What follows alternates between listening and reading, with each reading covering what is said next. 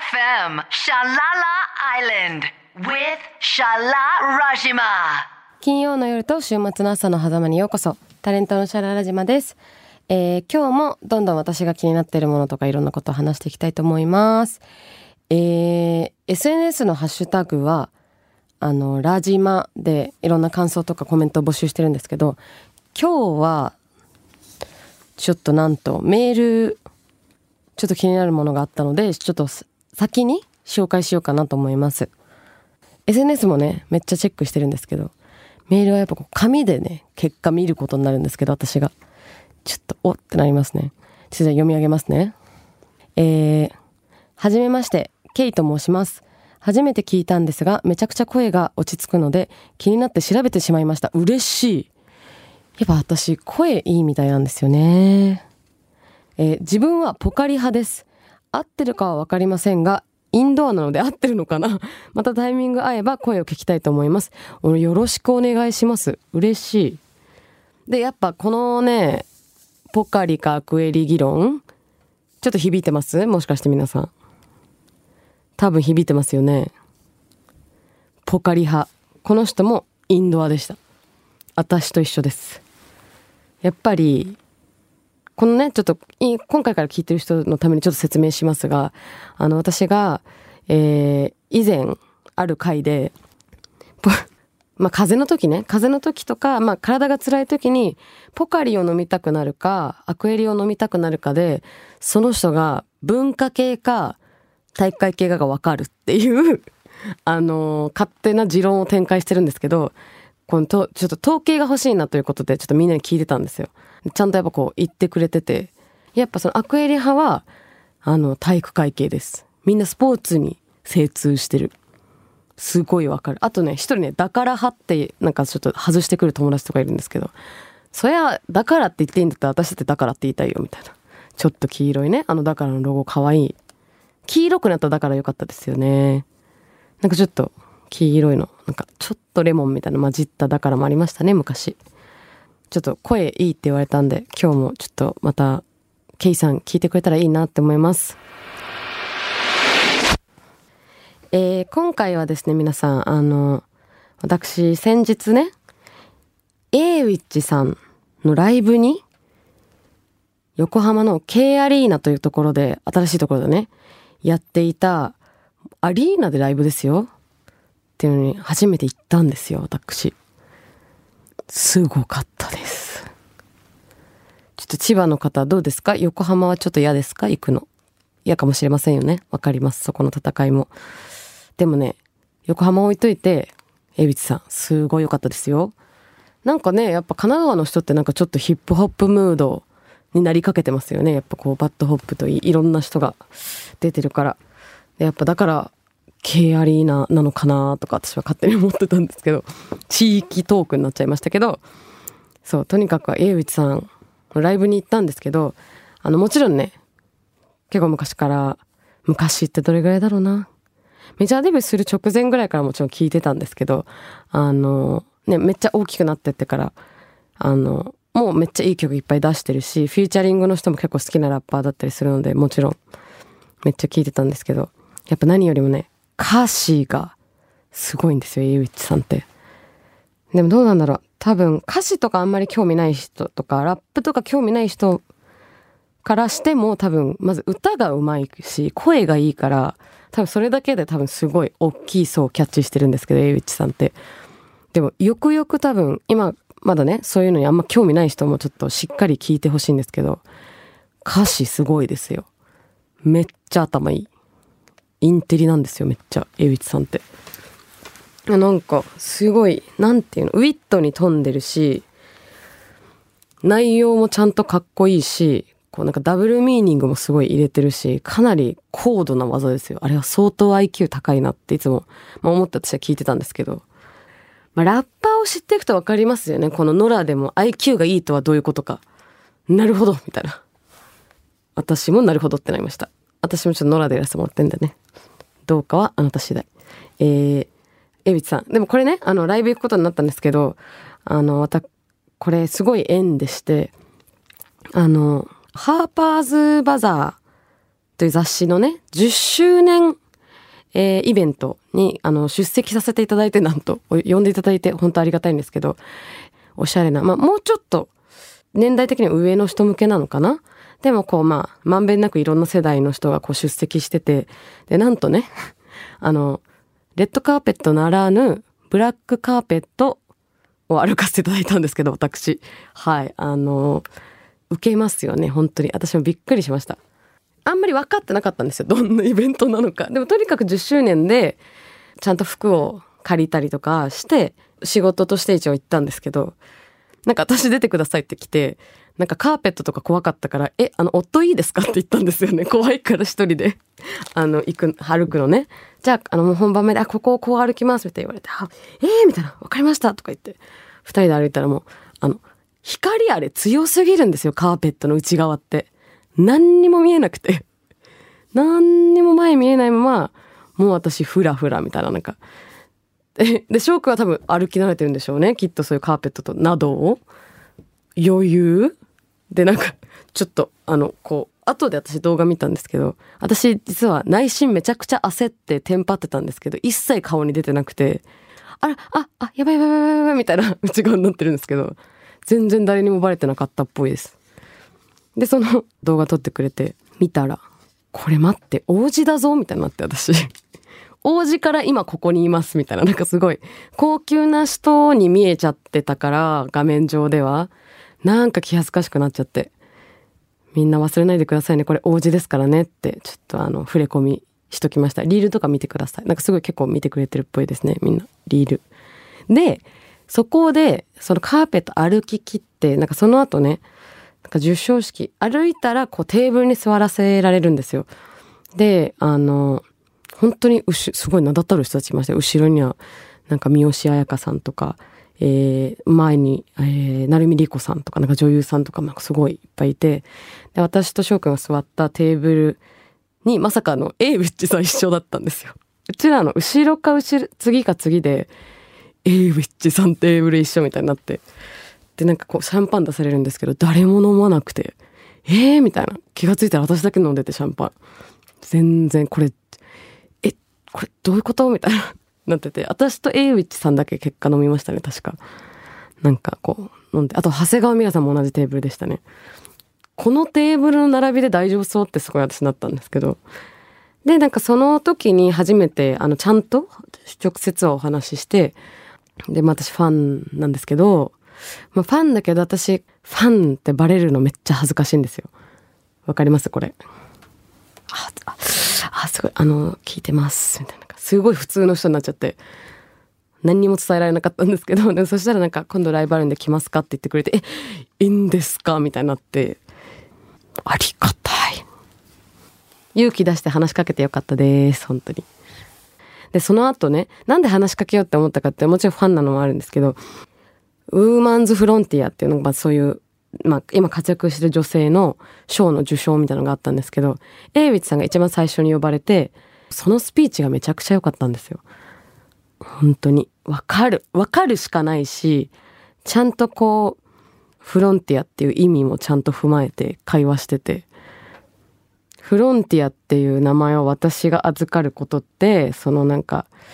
なんていうんですか、こう多分彼女はフロンティアって言葉とかそういうものにすごいち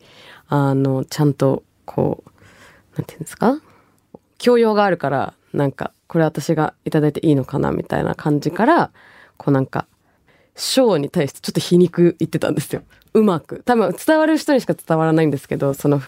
なんかなんだろうな、傷つくこともあるし、それをちゃんと力に変えていくみたいなことを、なんか傷つけないようにな社会とかじゃなくて、その結構パワフルなこと言ってたんですよ。でもフロンティアって言葉に着目してるこの人さすがだわと思って、女性として、そうですね、女性として、まあ、自分のバックグラウンドであるものをやっぱちゃんと名前出して、沖縄っていうところと、その自分のファミリーとその家族のためにやるっていうのをめっちゃ出してたし、まあその背景を知ってるからかもしれないんですけど、やっぱこうすごいリアルな言葉なんですよね。やっぱりあんなにリアルに語れないですよやっぱり。まあでそう良かったんですよそのスピーチが。でちょっとここで話しかけないとあれかもと思って、そう頑張って話しかけたら、なんとライブに行けることになるというありがたいです。すごいライブが良かったんですよ、そこのね。本当にラッパーのライブ、まあ、ラッパーって大体クラブでライブをするので、本当なんか10分か15分なんですよ、大体出番もバンド形式じゃない限りで。だからそのアリーナでどれぐらいのそのどういう尺でやるんだろうって思ってたんですけど、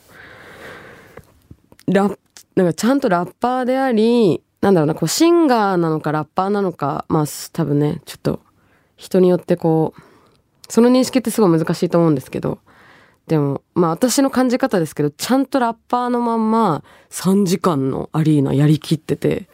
すげーって思いました。もちろん歌う箇所もあったんですけど、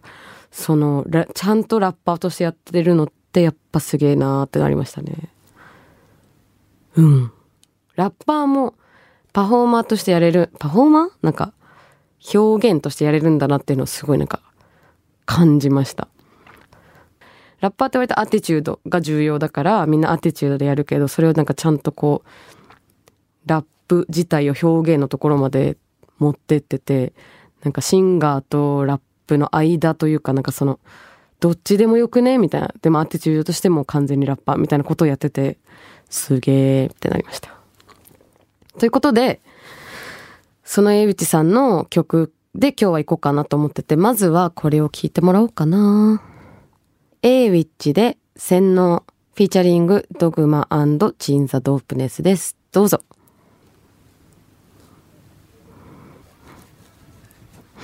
バカバカだまったく、バカバカだまったく、バカバカ、これですよ。いいですよね、このバース。これはめっちゃ最初に知った曲かも。めっちゃいいなと思って。まあ、かなりのこと言ってますけど。どうですか皆さん。激しすぎ？ビートをあやめ、金を生むミッドワイフ。めっちゃ怖いことかのように、めっちゃ金稼いでるんですよね、ひたすら。言い方かっこよ、金稼ぎの。金稼いでるということだけをこんなかっこよく言える。みたいなね、箇所がいっぱいあるんですよ。なんかスキャンダル種まき分割当時、分割当時の時のね、PV 見てもらえれば分かるんですけども、手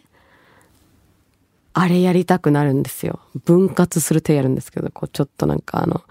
仏教っぽい生ハム方言教みたいな感じでこうやるんですけど、かっこよみたいな。でこれね、最後のね、最後というか、こうもちろん江口さんもめっちゃ全部すごい上で、最後にね、チンさんが来るんですよ。これチンザドープネス。チンさんもね、本当にね、落語家と私は呼んでるんですけど、ラッパーというか、もう語り部、落語家さん、何話してももうラップになってるし、オリジナリティ溢れすぎて、普段からね。この歌詞もすごいですよ。紙に数字が書かれてる、その紙をみんなで信じてる。すごっ、ダブルミーニングにも程があるみたいな。ペーパーの紙とゴッドの紙ですよ。すごくないですか？で、紙のもと送ってる日常だし、ご多分に漏れず、この僕も自分もちゃんと入れてますよ。誰かを批判してるんじゃなくて自分含め。わかる、わかりすぎることが。とにかくこの曲、皆さんもすごいいい歌詞だから、ぜひしっかり聴いてみてください。江口さんの話とかしすぎましたけど、ちょっと後半はどうしようかな。なんか、私の引き続きいろんな食品のブームがあるんですけど、冬になったとはいえどまだちょっと暑いから、あんまりね冬ムードも入れないけど、冬になるとなんか私、なんだろうな、和食食べたくなるのかな。なんかこう洋食ってやっぱり年かな、ちょっと油多いみたいな気持ちになってきて、この間ね、中学の友達と、私中学の友達、今も会ってる子が2人いるんですけど、女の子ね、その2人と一緒に久しぶりに会うということで、銀座で会ったのかな。それはなんかもう完全に私またなんですけど私がやらなきゃいけないことがあって、でそれにちょっと付き合ってくれつつ2人とご飯食べるっていうのをやったんですけど、以前誰かに教えていただいた定食屋に行ったんですよ。なんか、まあ、2人はね会社員ですから土日じゃないといけないんですけど、で土日大体いつもね私みんな新宿とかで会ってたんですけど、今回は銀座で会うってことになって、ご飯屋さんどうしようっていうことで私がマークしてた銀座の定食屋行ったんですけど、写真銀座の三州屋という定食屋、というか食べログでは大衆割烹という言葉が出てくるんですけど、私ね大衆割烹が大好きっぽいんですよ。最近分かってきました。大衆割烹ですね。しかもここがねその土日は昼から、まあ日かなこれ、昼からやってて、ランチから行けたんですよ。私何頼んだと思います？大衆割烹でお魚がメインですよ。こちらはサバの味噌煮という意見いただきました。確かに私そういうの選びそう。正解はカツオたたき定食でした。カツオたたきです。いやー、カツオたたき定食と、だから全部ね定食も頼みたかったんだけど全部美味しそうだったんですよ。定食としても使えるし、昼から飲める居酒屋としても使えたから、こうどっちにしようかなということで、私が先についてね、お腹が空きすぎて私先について食べてるねとか言って一人で食べたんですけど、カツオたたき定食にプラスでホタテのバター焼きと生ウニ、海鮮が美味しそうだったんですよ。ここ他にもね、なんか私は味噌汁を変えてなめこの味噌汁にしました。なんかこの和定食居酒屋みたいな、こう大衆割烹ってワードもう一回使っちゃいますけど、でこの中学からの同級生3人がランチしてるってめっちゃ大人じゃないですか。大人すぎてちょっとびっくりしちゃいました。私たちも大人になったねとか言って、なんかカフェとかじゃなくて大衆割烹なんですよ。これが王子かなみたいな、やっぱ落ち着くなみたいな感じでご飯食べましたし、なんかこのお店は多分あんまりまだ観光客に知られてないお店っぽくて、ほぼ日本人のお客さんが多いんですよ。多分近くで働いてる人とかで、なんか私がこう入ったら多分珍しいお客さんじゃないですか。割と私服装もなんかね方向性ちょっと斜め上だし、で私がこう一人で座ってて2人を待ってたから、友達をね、なんか普通に可愛い OL の女の子2人だからと、なんか私みたいな、なんか外から見たらこの3人の関係性なんだろうみたいな構図になるんですよ絶対。すごい昔からの話とかしてるし、だんだん外から見たらこの人たち中学の同級生なんだろうなーって。いやでもまあ不思議なことにその2人は私永遠と話せますよね。なんでなんだろう。最近どう、彼氏の話を大体私が人のね恋愛の話を聞いてね、私はこういろんなパターンを勉強してるんですよ。こうやって彼氏の話とか聞いたりとか、みんな最近リアルな話しますね。結構なんか親に結婚しろしろ言われるとか、なんかそういうみたいな、わリアルな話する感じになってきたんだ私たちみたいな気持ちになりながら、いつもそういう話を繰り広げてます。確かにマジで中学時代どんな話してました？マジで思い出せないですね。何にも話してないと思うマジで。でも何の話したんだろう。本当にくだらない話しかしてないですよ。うちらはなんか登下校中に学校は駅と反対だったんですよ。だからうちらが向かう方向と逆方面だから、向かいから通勤の人が歩くんですよ。だからすごいいろんな人が通るんですけど、登下校中に名字当てゲームしてました。なんかあの人田中っぽいみたいな、いや一ノ瀬とか、なんか松田とか名字で、その人の顔がその名字っぽかったらめっちゃウケるみたいな、それだけ。もう本当に中学生ってやばいですね。確かになんか女子なのに混ぜてなかったかも。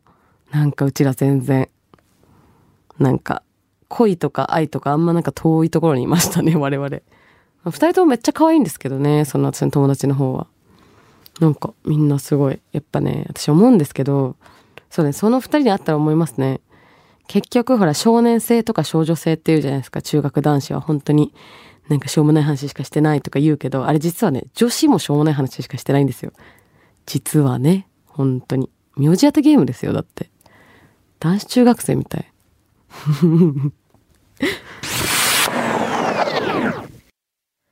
Bay FM シャララ島、今日はどうでしたでしょうか。なんか前半ほぼ音楽の話で、そっからなぜか定食の話挟んで中学のね友達の話になっちゃいましたけど、なんかちょっとリアル感出たんじゃないですか。私の冬はね大衆割烹好きなんで、私なんか教えてください。美味しい定食屋さんだな。定食屋さん知っていきたいですよね。やっぱりあんまりなんかないから、大戸屋ぐらいしかないじゃないですか。チェーン店も大戸屋も大好き。ちょっとね教えてくださいね。感想などは、X のハッシュタグラジマでお願いします。で他にもラジオの情報とかは私の SNS で発信してるので、アルファベット LALAZIMA ララジマで検索してフォローしてください。で他にも Spotify や Apple Music のポッドキャストでも配信中なので、放送時間じゃなくてもね、聞いてくださいね。で今日ねメール最初紹介させていただきましたけど、メールも募集してるので、メールアドレスが shara@bayfm.co.jp になるので、ここまでぜひメールもお待ちしてます。よろしくお願いします。で最後になっちゃったけど、今日のこれだけは言わせて、定食は魚に限る。以上、シャララ島でした。また来週、イエーイ。Bay FM シャララアイランド with シャララ島。